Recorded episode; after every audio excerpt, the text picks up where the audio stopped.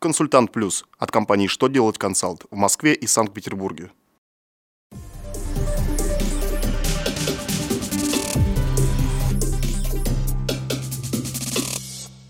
Добрый день! Для вас работает служба информации телеканала «Что делать ТВ» в студии Ольга Тихонова. В этом выпуске вы узнаете, как проверить правильное заполнение 6 НДФЛ, какие штрафы хотят ввести за несвоевременные расчеты по госконтрактам, кого могут освободить от налогов в ближайшие три года. Итак, о самом главном по порядку.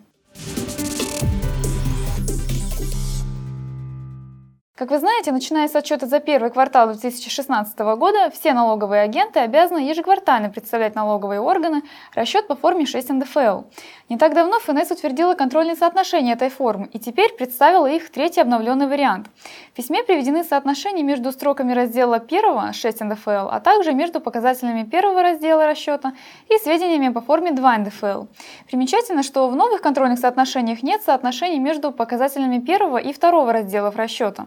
И эти поправки были ожидаемы. Дело в том, что налоговая служба дала несколько рекомендаций по вопросам заполнения 6 НДФЛ, при выполнении которых старые контрольные соотношения не соблюдались, что могло привести к непринятию расчета. Подробно о правилах заполнения 6 НДФЛ вы сможете узнать в ближайшем выпуске программы «Бухгалтер Live». Разработан и обсуждается проект о введении специальной административной ответственности для сотрудников государственных и муниципальных заказчиков, не соблюдающим сроки оплаты по госконтракту пояснительной записке к законопроекту подчеркивается, что ущемление прав предпринимателей вследствие неисполнения обязательств по оплате товаров, работ, услуг по контрактам сейчас носит массовый характер. Это приводит к долгам по зарплате, налоговым платежам и срыву обязательств по контрактам.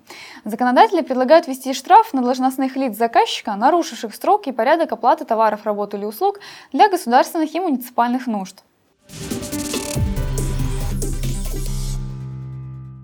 Минфин России предложил не брать в течение трех лет налоги с граждан, ведущих частную практику без работодателей и сотрудников.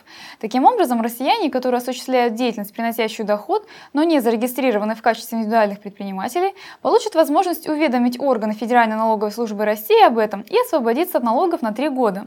Они будут трудиться в правовом поле, а сам процесс регистрации самозанятых упростится.